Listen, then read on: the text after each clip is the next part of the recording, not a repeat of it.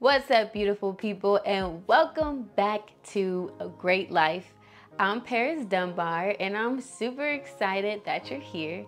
If you're brand new to my channel, please make sure you hit the subscribe button and share this with a friend. Come on, don't keep all this goodness to yourself. If you're someone that's battling anger, then I truly believe this is the video for you. So without further ado, let's get into it.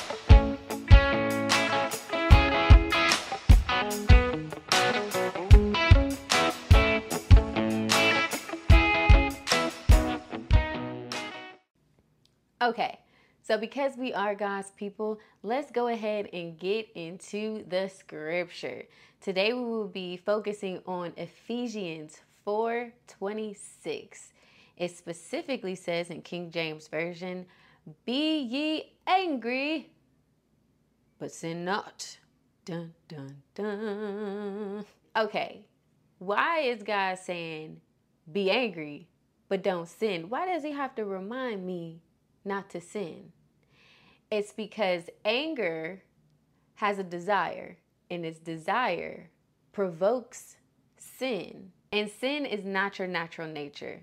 If you're familiar with the story of Cain and Abel, you'll know that anger definitely showed up. And in Genesis 4 7, God says, Sin is crouching at the door. Its desire is contrary to you, but you must rule over it, contrary to you. Contrary means of opposite nature. Do with it what you will, but for now, let's go ahead and get into step one. I recommend that you have a pen, paper, just something to write down on. Because step one, I want you to ask yourself, why are you so angry?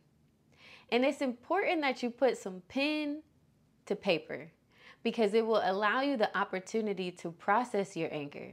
You have to process it.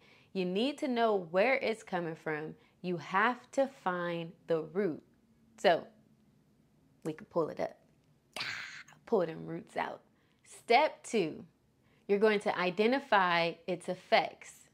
Its effects is going to be equal to the second half of our scripture, but sin not. Because remember, anger has a desire, and that desire provokes sin. So, identify its effects. Ask yourself when you're angry, how do you act? What are some of the actions that come out of anger? Because a lot of those actions are going to reflect the sin in your life. Does it cause you to lie, steal, physically hurt people? What exactly are the effects of your anger? Go ahead and write that down in step two. Now, for step three, I want you to write, This doesn't define me.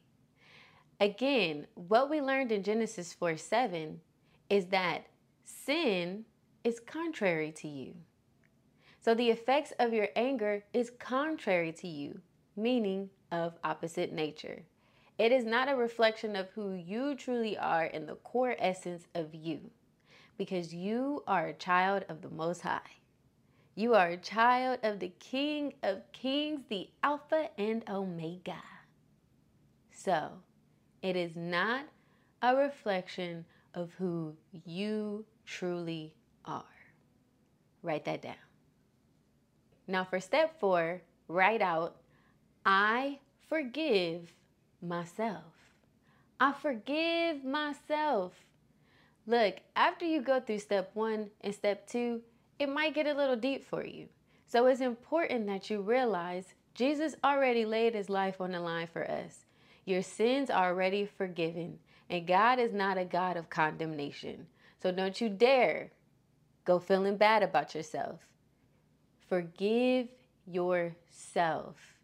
You deserve forgiveness too.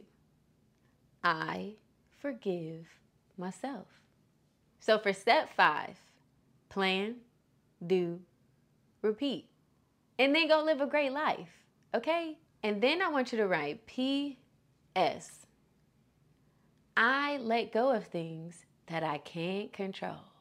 I let go of things that I can't control.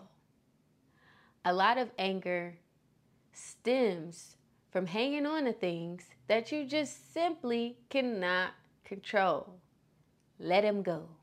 It's out of your pay grade. It ain't got nothing to do with you. It ain't your business. Let it go. Pretty soon, you'll be processing anger so well, you'll go from step one all the way to PS.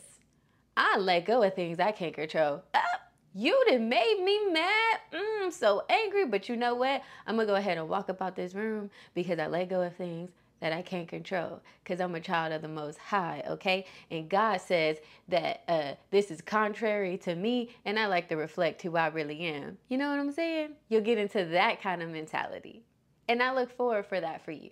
If you've been struggling with anger, now you know how to begin processing so that you can live your best life because you already know what I'm going to say. You deserve to live a great life. Thank you so much for tuning in today. I'm super excited for you. If this really resonated with you, I know it will truly help and heal your soul and it will help heal all the relationships around you. Everything around you is going to shift and change once you understand how to process your anger. You are good as gold. Did you even make it this far? If you did, put in the comments, girl, I made it head on over to madebypar.com and join my newsletter. Because who doesn't like to be randomly inspired? Come on now. Well, I'd say my work here is done. Till next time, God bless. Don't stress. It's Paris. Peace.